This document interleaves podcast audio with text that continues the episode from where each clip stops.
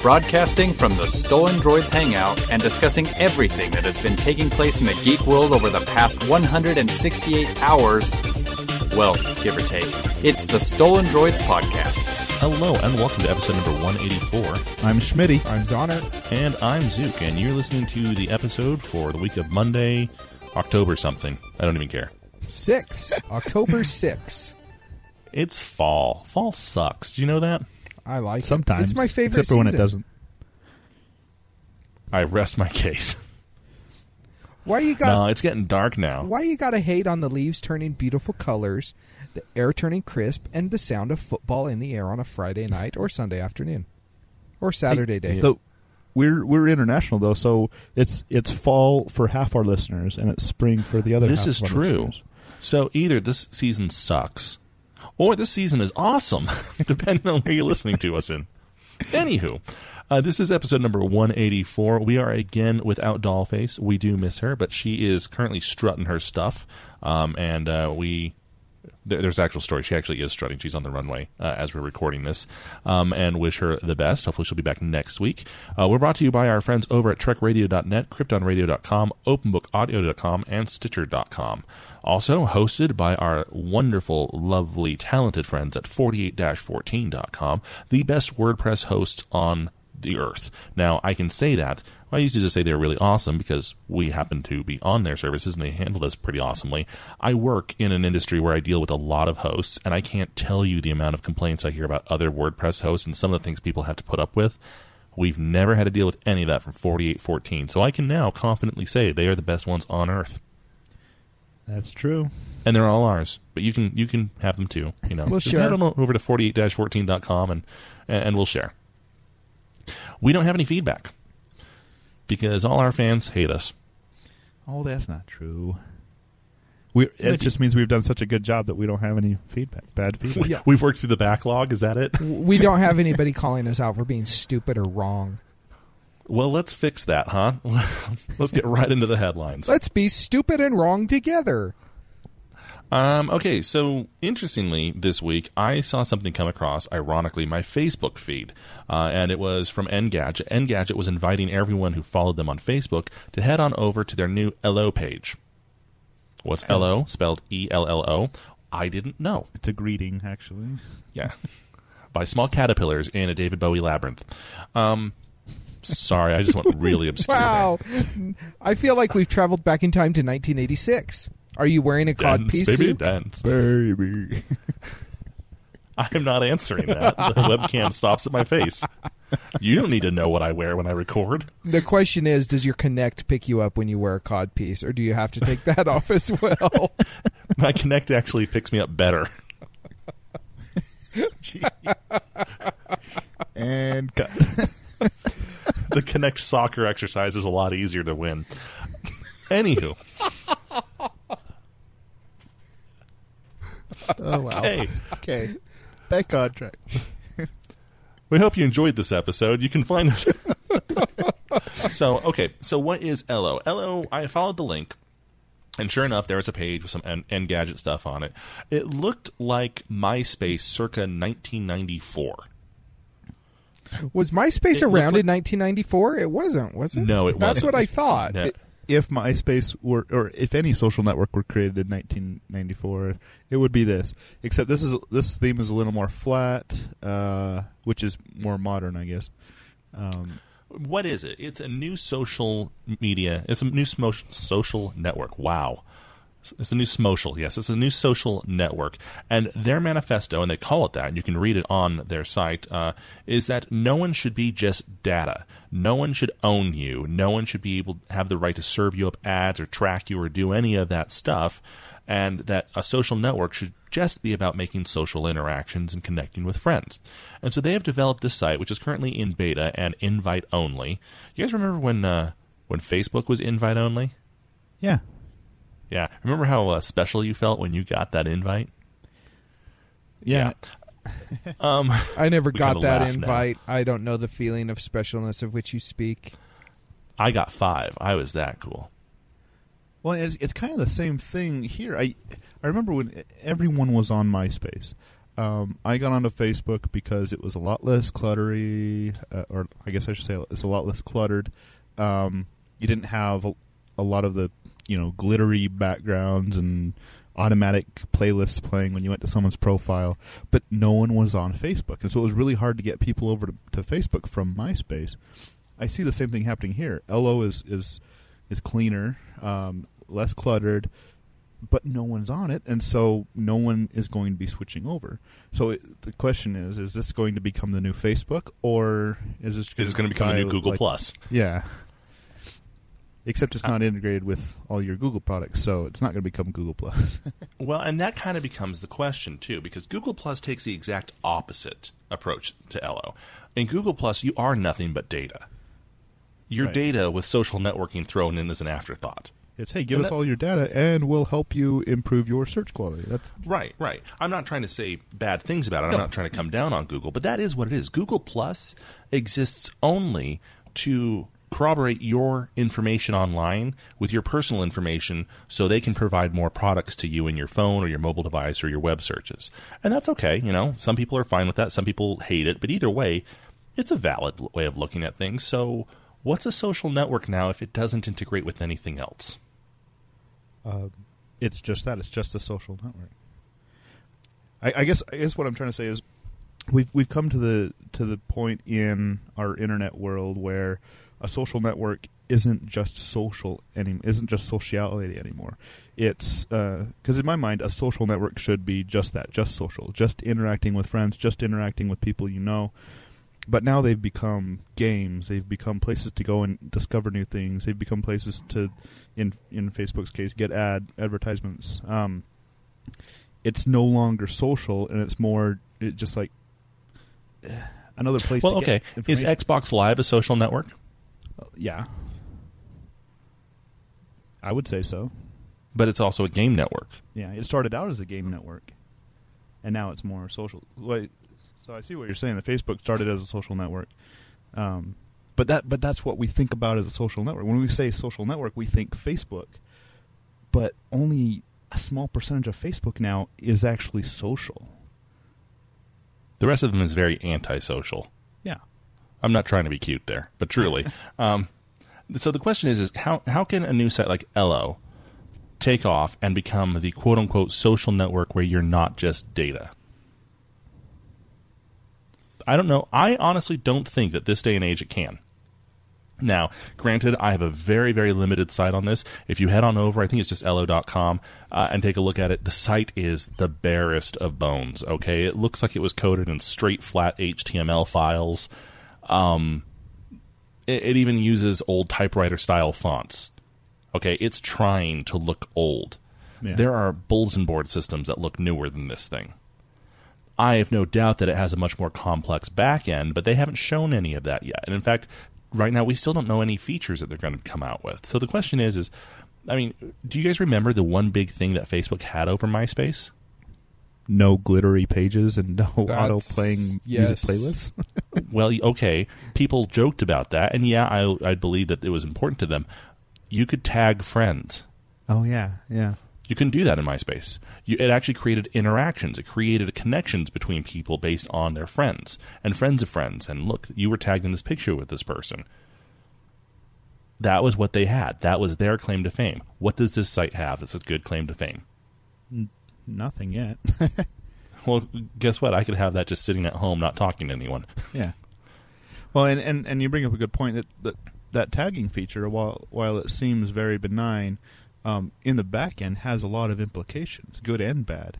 Um, you know, you go you go shop at Amazon or or you're looking through apps on Google Play, and how many times do you see an app or a game um, or a product in Amazon's case where it says, "Oh, look at this! Zonner also looked at this and is interested in this, so you might like it." It's using your connections and people that um, that you've been tagged with in certain instances to help advertise certain things to you based on what you're looking at. So it's not necessarily an advertisement. It's just, hey, someone suggested this, or or this person also looked at this. Oh, I I'll give another example of that. Remember that ridiculous plus one Yeah, that everyone says, "Oh, that one didn't go anywhere." Oh my gosh, that was ridiculous. Well, guess what? Now that I have an Android phone, when I go into the Play Store and I'm looking for an app, and I see Schmitty plus one this, Schmitty and Zon are both plus one this. To me, that goes, oh, well, this app must be at least worth taking a look at. Yeah. Versus, oh, this person plus one it. Yeah, but they're an idiot. I'm going to avoid this thing because it's just going to. I'm always fixing their phone for them. Yeah, it has it has weight to us. I mean, when it, to me that that is one social aspect that that is important. Um, It's valuable. and if you if you can't provide that, then then what what good is is a social network? Because because we're when we get together with friends, we suggest things to people. We talk about things that the other people might like. I'm not going to talk about things that you guys don't like because I know what you guys like and don't like. So it's kind of adding So, value to social. We do appreciate you not trying to shove your uh, Harry P- Harry Potter fan fiction down our throat. Oh, I was just gonna share it with you, but oh well. Okay. I'll plus one it. So okay, so uh, we, we don't want to spend too much more time talking about a prototype site that you currently can't get onto. But I think the big question is: is can a social media network, or social network, wow, can a social network survive without actual data to support it, or is it just going to turn into another live space journal? Live journal. I am so tired. three weeks of this, people. I've been staying up for three weeks to record shows, and I think it's caught up. I, I think we've hit the point of diminishing returns. I'm no longer punchy. Well, it, I'm just it's okay though because we still have Schmitty and I still have another show to record after this. SD files. You can hear it every Tuesday on stolendroids.com. uh, the newest episode will be a half hour of them snoring into the mics. or just giggling uncontrollably. okay, so we want to know what everyone else thinks. Uh, feedback at stolendroids.com. Is this? Are you interested in another social network, especially one that potentially couldn't actually add anything for you? Is it worth it to look at it just to maybe not get ads anymore? I don't know. It's, it's a possibility. Um, into some iOS 8 news because we love ragging on crappy software. I went there. I got to tell you, didn't even try and hide it. my boss is a huge Android fan. And for the sake of our job, he actually switched over to iOS today, bought an iPhone 6. All I heard all day long was a string of curse words coming out of his office at high volumes as he was trying to deal with iOS 8. And it's features that are so easy to do in Android that are non existent. It was awesome.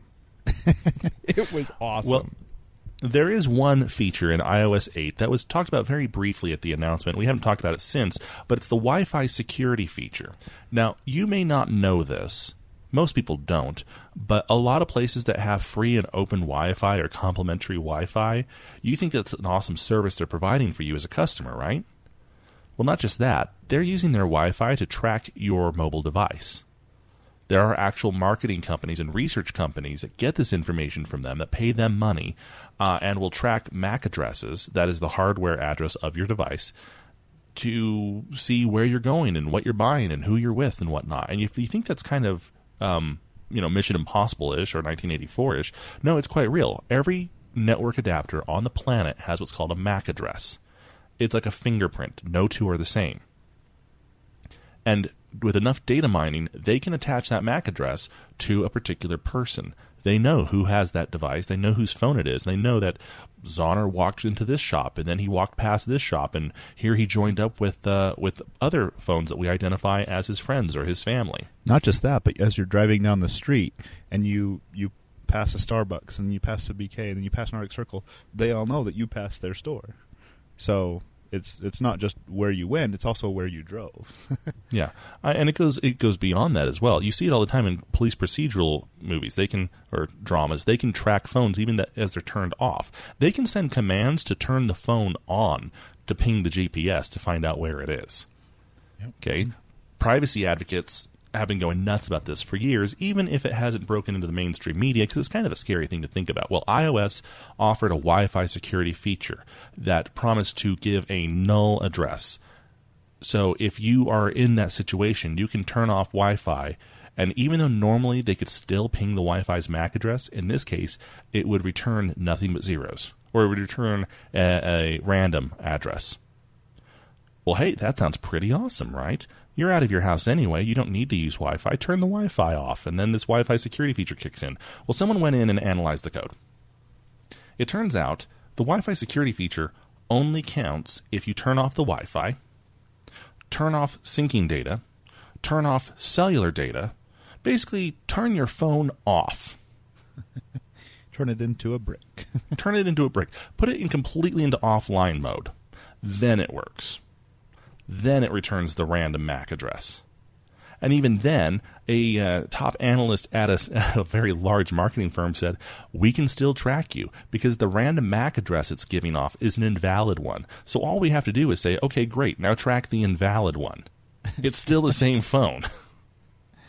Until everyone starts getting iOS 8 and there's random ones everywhere. It's easy when there's one person with iOS 8 because they can well, track. From what the they're random saying is, it seems to give you the same random one. Oh well, in that case, yeah, it's interesting. They they say that it's easy to weed out the random Macs from the real Macs because they use special signatures. So if you want to sanitize the sample setup before doing your big data an- analysis, that it's possible. So I mean, it's not even really all that beneficial. Well, in, in a way, it is because now the market analysts now know how many people are using iOS 8. now they have to work overtime. uh, Job security. Put on a pot of coffee. It's going to be a late night. my question is if this was never really that big a deal anyway, I mean, let's face it, people freaked out over the Facebook Messenger on Android. Remember when the new Facebook Messenger came out and people started looking through all the things it was asking for permission to? They went ape. They didn't even understand half of it. Yep. But they went ape. Well, there was Yeah. a lot of permissions that it required, or that it said This- it required. So obviously, since there's a lot, it's bad. Yeah. Well, this is a worse issue. No one even knows about it. yeah. you know. So I, I don't think this really matters to people. But hey, if iOS is going to do something, it's going to do it half cocked. Good job. Um, let's talk about another failure that evidently is not a failure, and I'm kind of tired of it now. BlackBerry. Because we, we, eating can't get crow enough on this one, or Huh? I was actually ah. talking to my family earlier tonight about eating crow. I hear it tastes very gamey. If you season it just right. I hear it's not very so- good, and you know, if if that's the case, then that we have to eat crow tonight because of blackberry, then whatever, I'll deal with it. evidently BlackBerry is not dying anymore. They just released their latest uh, results from the last fiscal year, or the last fiscal ki- period, actually, uh, quarter. And this last quarter, they posted a net loss of $207 million. Part of me still wonders how you can possibly consider that a success when you've lost $207 million. But compared to a year ago, the same quarter, the previous CEO, the one before John Chen, Thorsten Hertz, whatever, lost $950 million. So that's impressive. So they've they've reduced it by what seventy five percent? Is that math? I mean, if the math holds, next year they could stand to make a profit of 500 million, assuming this is a linear progression, which we know it won't be, but for the sake of this argument, we'll, we'll stick with. Now, it says that they mainly did this by selling 3.4 million licenses of BlackBerry Enterprise Server, something which I'm fairly certain we started telling them to do when we first started this show. But hey, John Chen whatever. listens. John Chen, he, he's you know he's my peep, he's my homie. We we we Asians stick together. Um, that didn't sound racist at all, right? At least I The didn't question say remains. y'all look alike. The, the question remains, and this is the same question we brought up a few weeks ago: is the Passport, their new Square phone, right? Uh, the one with the 1600 by 1600 resolution. Will this take off, or will it drop them back down to a net loss of 350 million dollars? I saw a review on it the other day that was fairly positive. However, looking at the phone, I couldn't take it seriously. Well, okay, let's ask the question here. We have been predicting the downfall of BlackBerry for three years, three and a half 25%, years. yeah. Okay, we have been predicting it every single episode, and it has yet to die. Is it better then to be Samsung and hit the low hanging fruit?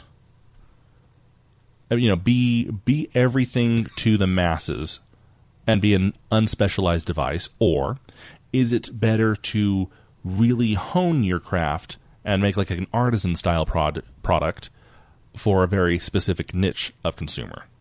And do it Because that seems to be what BlackBerry does. You know what I'm saying? Yeah, uh, they excuse me, they um really just kind of throw their stuff out there for a specialized market.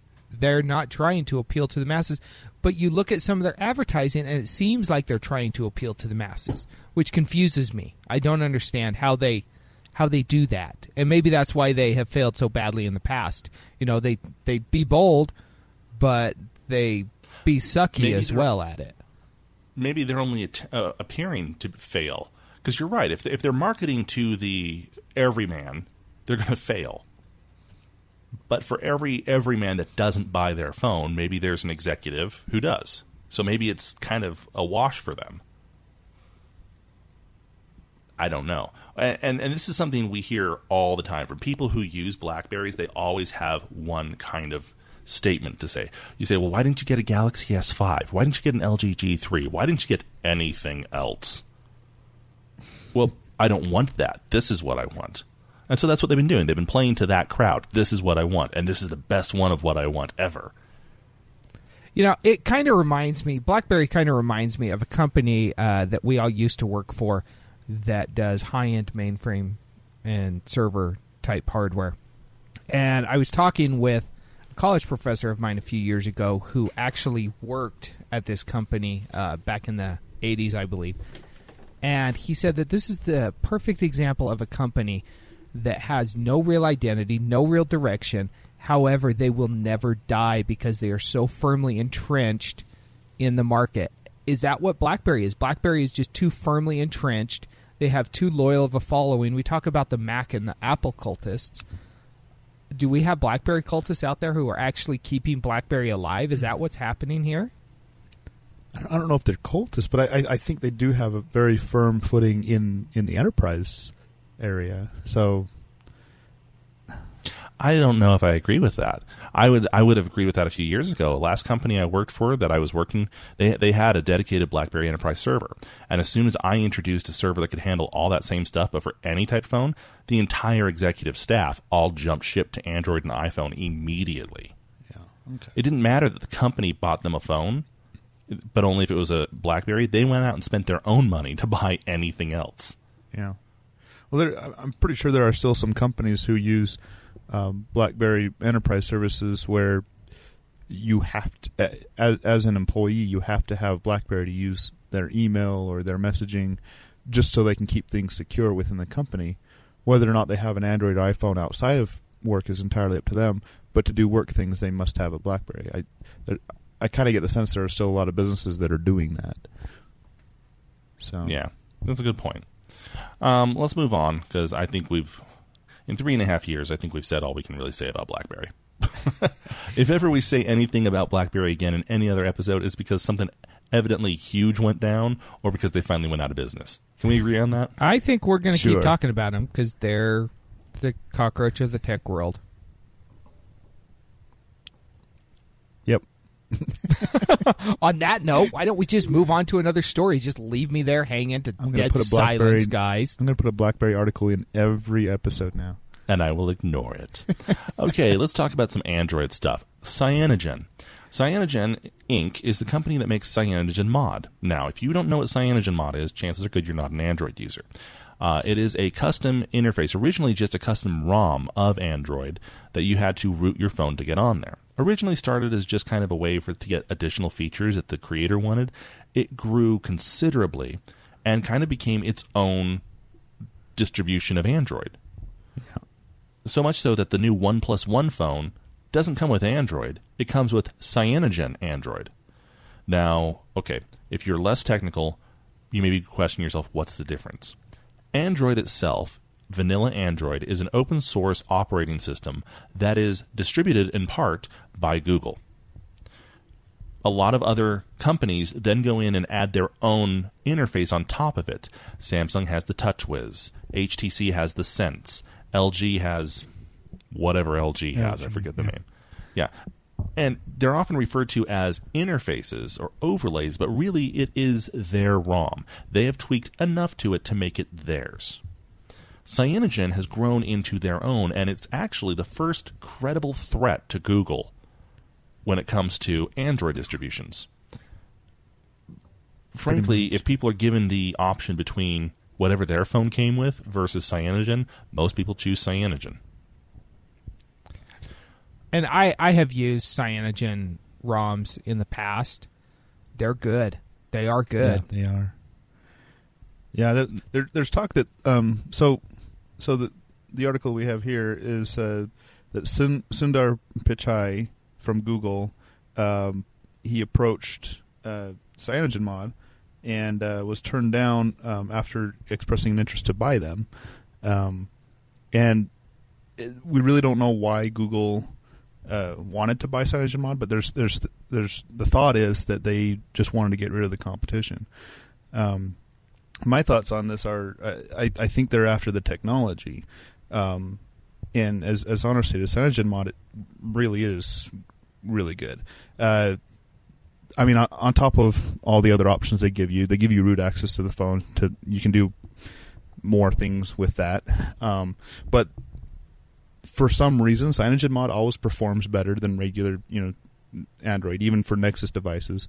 Um, they give you more control over audio. They have they have a full blown equalizer built in.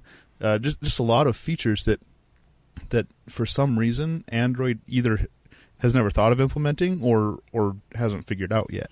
So chosen not to, yeah. yeah, so they're it's it, I kind of wonder if if they're trying to get uh, the the technologies or or the the brains behind that. Um, and there there's even some uh, when you get Cyanogen Mod 11 and uh, run the art runtime, uh, which which I had problems with before. We we talked about in a previous show.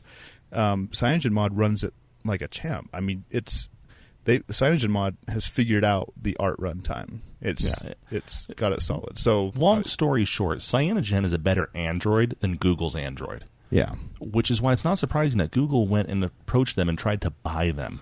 Well, it's also it is surprising though in that Google doesn't do Android as well as they do. I mean, I don't think that's surprising at all. that that really I have- surprises I've- me. I have said for a long time now, uh, and in some areas I'm probably more accurate than in others, to be fair, but I've said for a very long time that Google is doing too many things at once to really focus on any one thing and do it awesome. Yeah. That's a You that's know, a good and point. I think and I think Android is definitely one of those. It does enough to keep it competitive, but it's not its baby. No. No, getting your money and your data from Android, that's its baby. Yeah. So now, kind of surprisingly, Cyanogen turned them down and then turned around and went to some C level investors and is trying to evaluate itself at $1 billion as a company. That I'm not really sure about. A billion dollars is a lot of money and is a project that started on the XDA forums with a donate now button worth that. when really all they're doing is making a customized version of free software. Yeah. You know what I'm saying? That's true. Yeah. However, Well, remember, somebody's remember so- Minecraft was worth 2.5 billion and in some people's eyes that's that's probably a lot less technical than than Cyanogen mod. So because they have bad graphics. They're like they're like from the 80s, man. well, that's why I say in some people's eyes because what they don't know is they can install other resource packs Exactly. textures, so. Exactly. But you know, Anyway, the off interesting the subject. the interesting thing about this though is that you look at some of the companies that have been sold in the last year or rather acquired in the last year, things like Snapchat, uh, Instagram. I mean, these companies have sold for a lot of money Yeah. and they have a whole lot weaker track record history wise than Cyanogen does. This is true. This is very true. So I don't know. Maybe we're just looking at this through older eyes, going, "Is any software skin really worth a billion dollars?" But you're, but Zonner's absolutely right. There are companies with less that have sold for more, so it's worth looking into. Um, moving on into HP news. Hey, remember that laptop that was going to come out for two hundred dollars, and then it came out and it was actually closer to three to hundred dollars. Um, oh, then another one came out and it actually is two hundred dollars. I really wish HP could just make up its mind sometimes. You know, um, this is another HP stream. It is the smaller version, like we previously talked about. There's going to be a whole bunch in the family, and this was this one. Um, it is, I believe, a 13 point. No, this one is the 11 inch. 11.6 inch laptop. Um, it has 32 gigs of flash storage. It has an Intel Celeron processor and is $200. Not much more information than that. They also have a 7 inch and 8 inch tablet running full Windows 8.1 that are 7 and 8 inches each. So it seems like it's a lot less. Um, oh, I'm sorry. The 7 and 8 inches are going for 99 and $149. I didn't actually say that correctly. But um, I don't know. $200 for a 32 gigabyte Windows 8 laptop with an 11 inch screen. Still worth, it's still a Chromebook competitor. I would say so. I and I only say that because, um, the, well, about three years ago, four years ago, maybe I got I got my wife a netbook. Um, I think I think it was an HP. I, I really don't remember anymore. Um, and she loved it. It was it was clunky. Um, it was 11 inch screen, and despite its clunkiness, she really loved it. Um, it died eventually, um, and she was really saddened by that.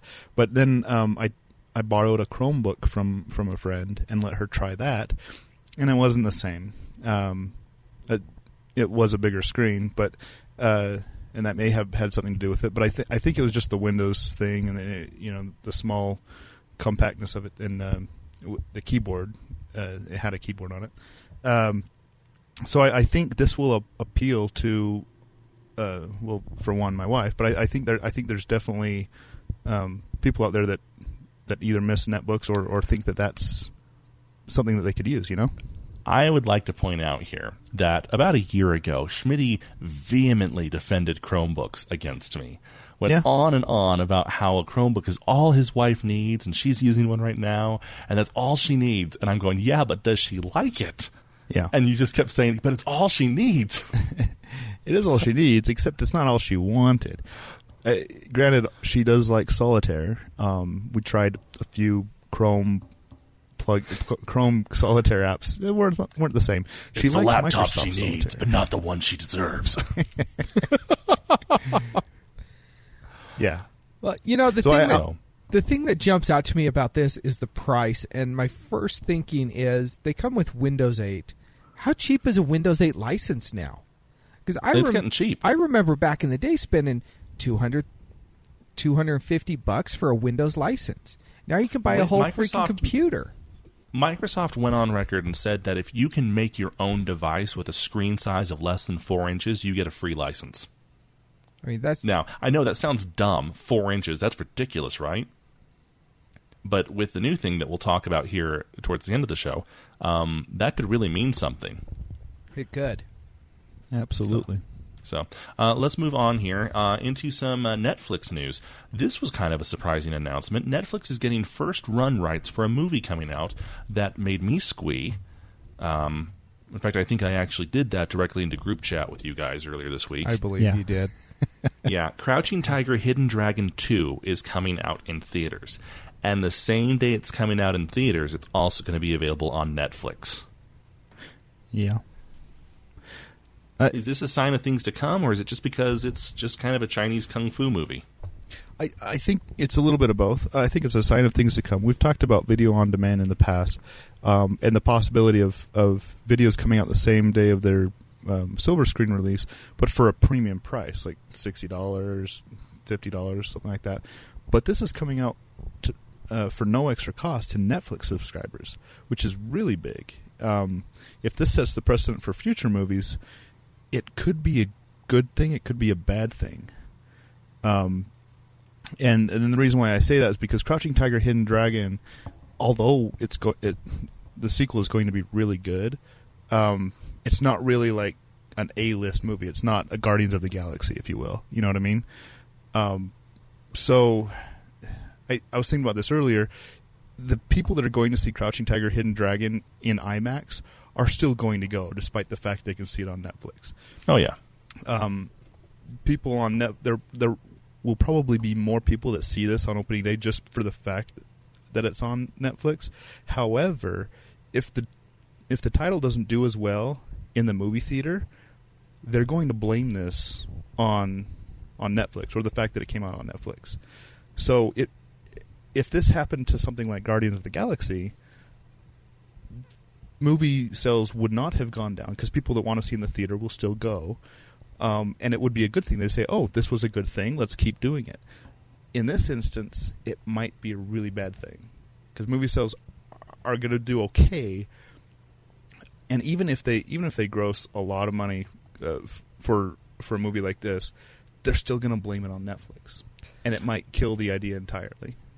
Well, if you look at the box office earnings over the past few years, they've steadily been going down. I believe I could be wrong. Squishy would have to have to correct me on that, but I, I believe that they've been going down. In fact, I think that I heard the other day that Guardians of the Galaxy was the first movie this year to hit three hundred million dollars or something like that worldwide. Uh, where in the past, the way that they the way that they posed the story, that was like a common thing worldwide takes on movies of that caliber. And so, is this? I, and I could be completely wrong. I I could just be making stuff up, but that's Let's go with that. that, yeah, that's that's my understanding. So, is this you know? Are they seeing the writing on the wall and saying, "Well, people aren't going to the movies. We want people to see our movie, so let's do a deal with the way that people will be able to see the movie," or are they going to look at this and say, "You know what? This is just bad." You know, um, even even Maybe- though even though people probably wouldn't have gone to see it anyways based on the trends, they didn't go see it, and Netflix is to blame.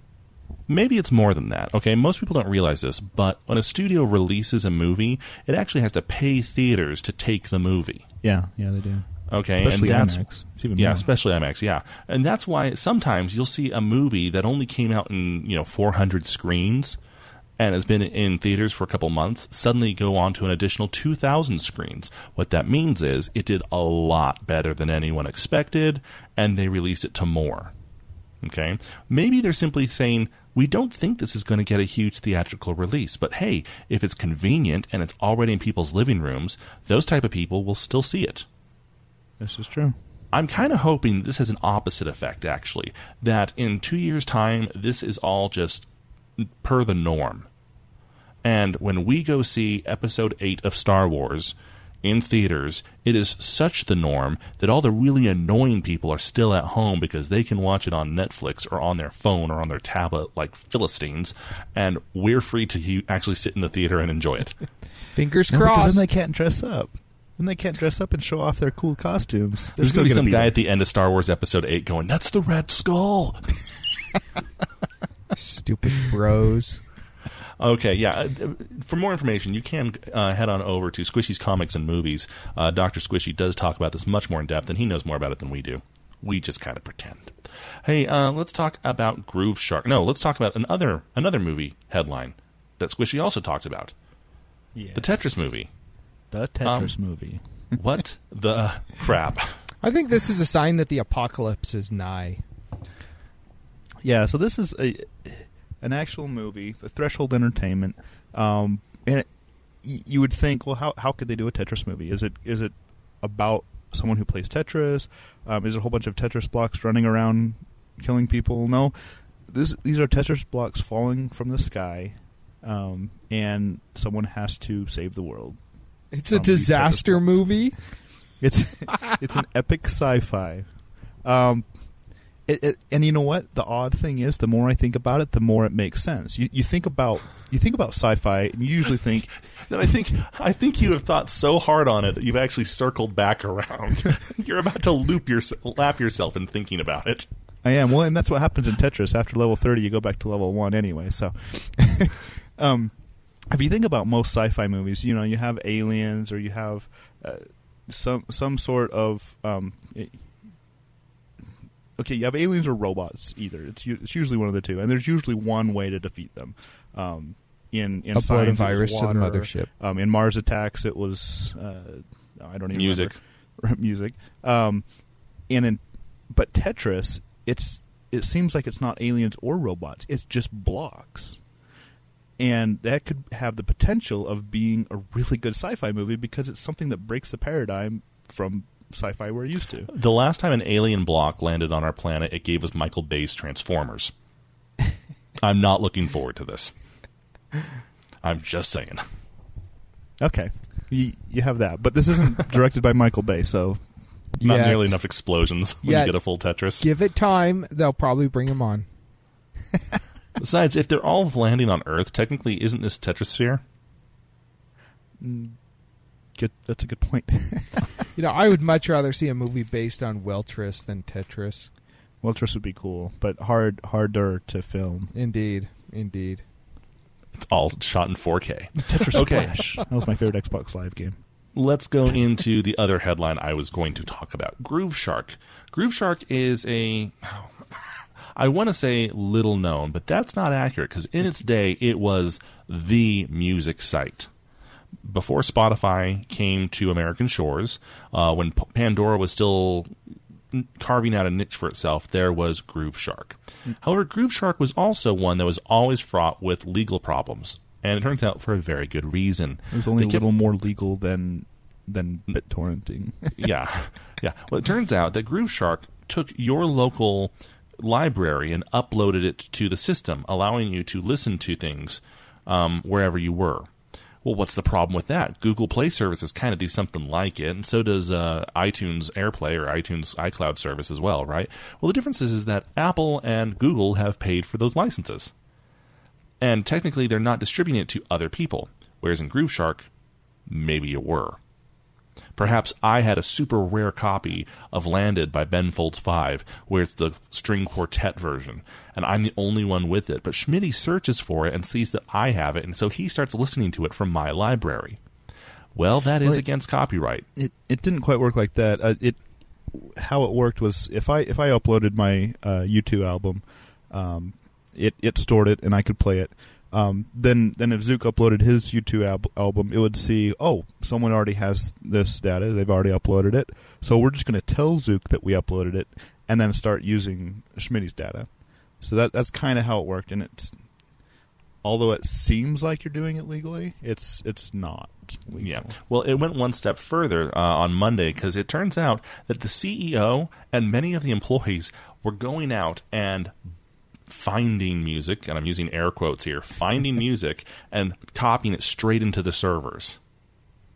Which turns this from in, from a music locker service to basically me just BitTorrenting a whole bunch of music and streaming it out for you which I'm fairly certain is quite illegal. And uh, they agreed. The judge actually agreed. Uh, and so the CEO and many of their employees and officers uh, have been slapped with a lot of copyright infringement uh, fines. Yay, them. And for once, I can't find fault in the legal system's handling of this. That was totally illegal and very stupid. Yes. Um, into some sports ball news, kind of. Yay, sports!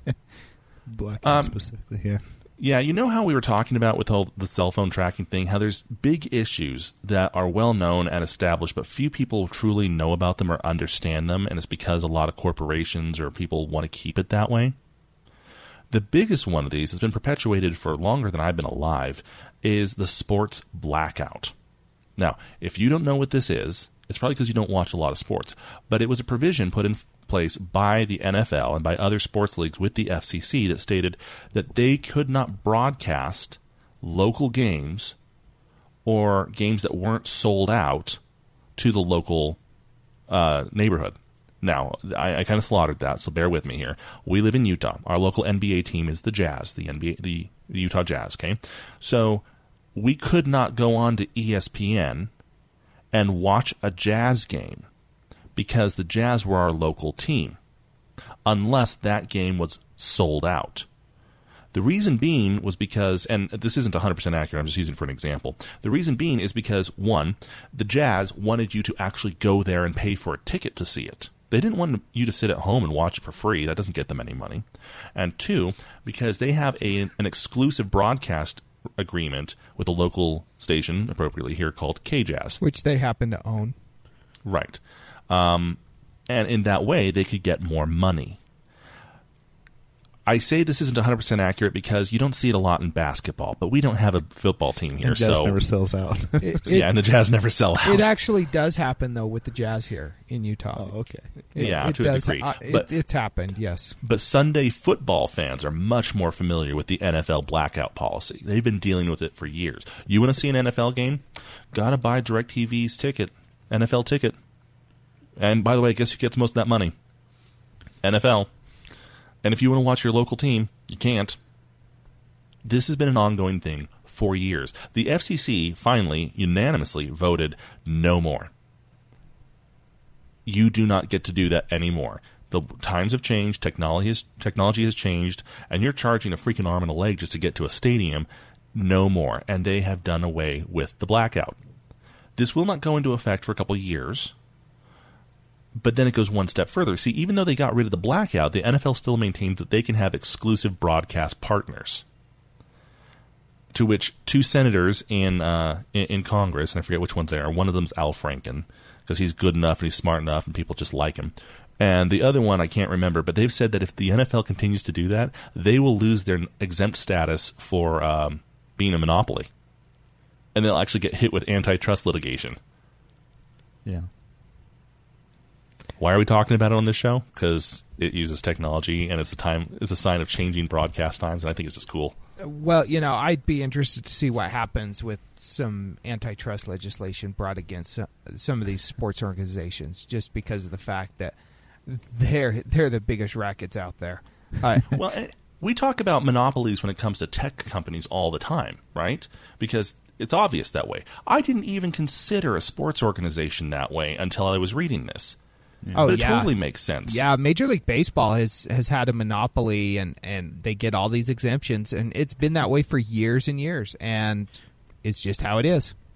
You know, crossing it more into tech, I wonder if if this next uh, if this Netflix same day release works really well, maybe the sports industry can learn from that and and get a you know get rid of blackouts entirely. I would If- if that what love people sports on Netflix.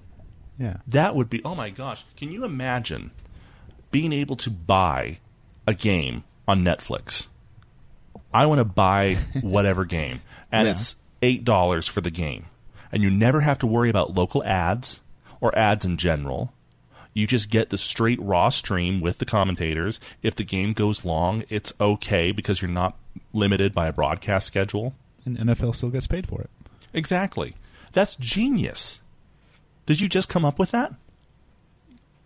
Um, no, I've been thinking about it for a while actually.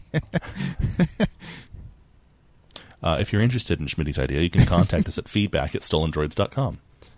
Um, okay, so um, this is just like a throwaway headline. George Clooney got married.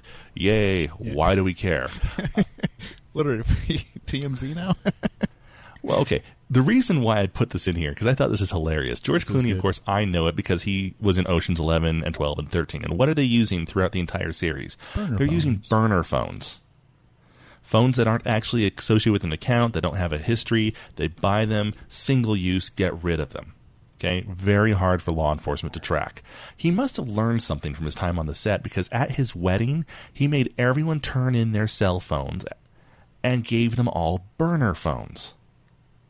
So, and then had them turn the burner phones back in when they were done. They sold the f- photography rights to a specific photographer, Vogue. and this mm-hmm.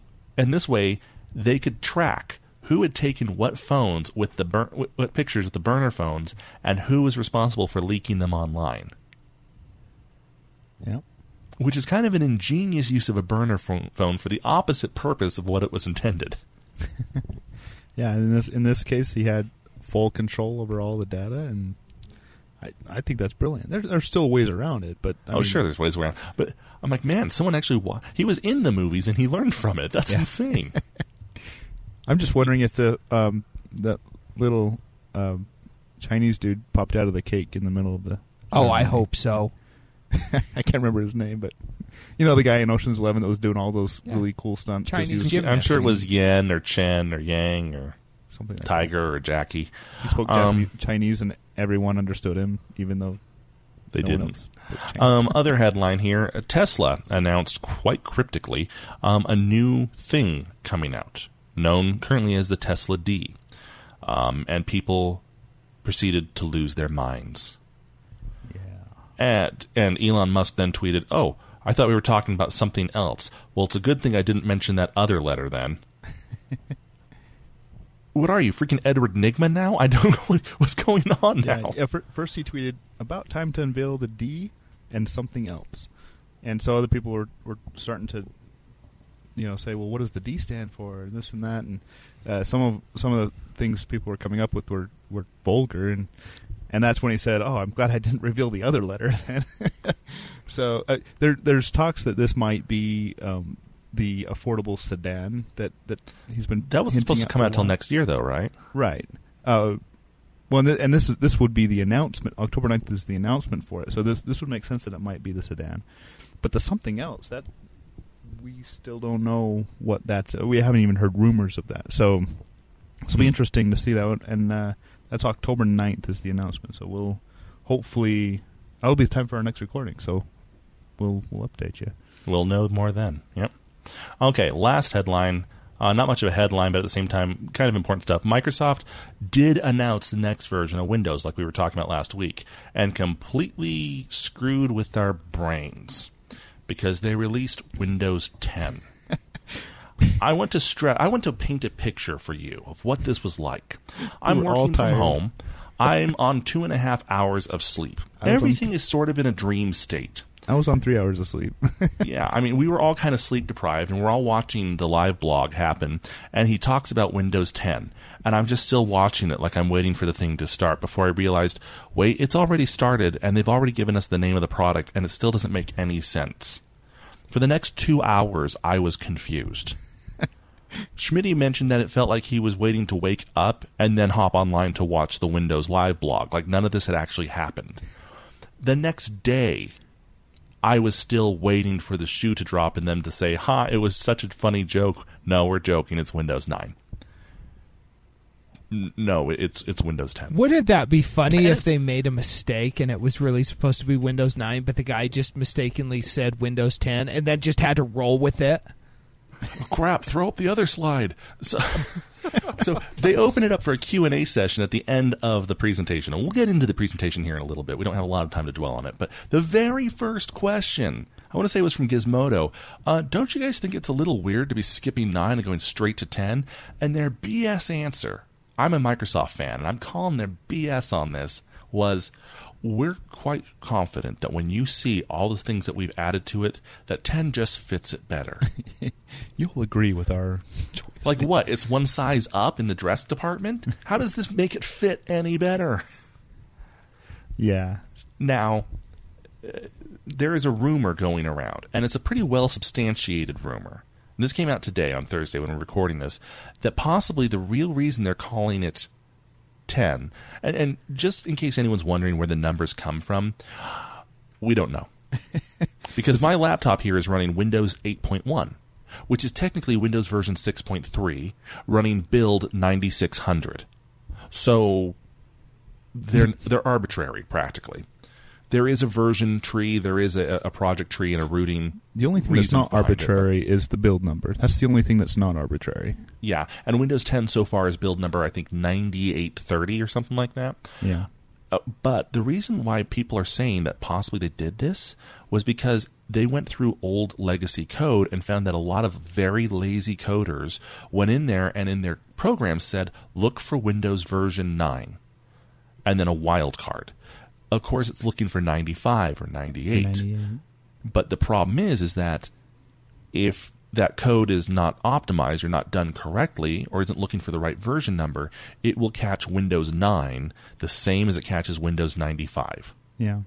And And, they couldn't uh, get around that. I was talking with, with people at work about this, and they're saying, "Well, b- big deal. How many programmers are, are coding with with that specific uh, uh, conditional statement?"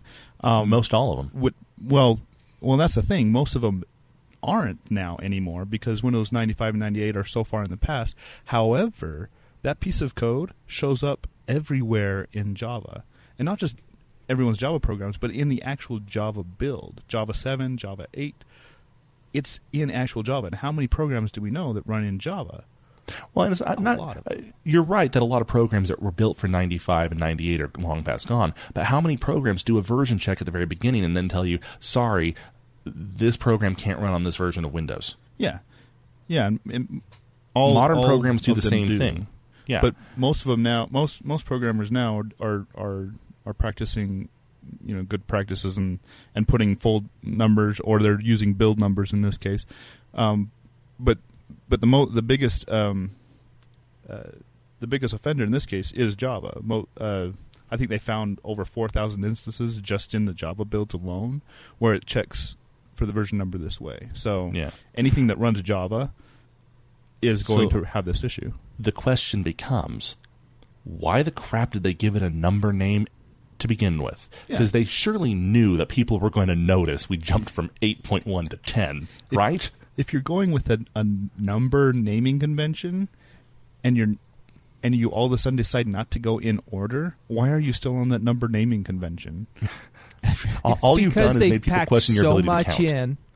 They pack so much in that it'll be. You'll see. You'll see.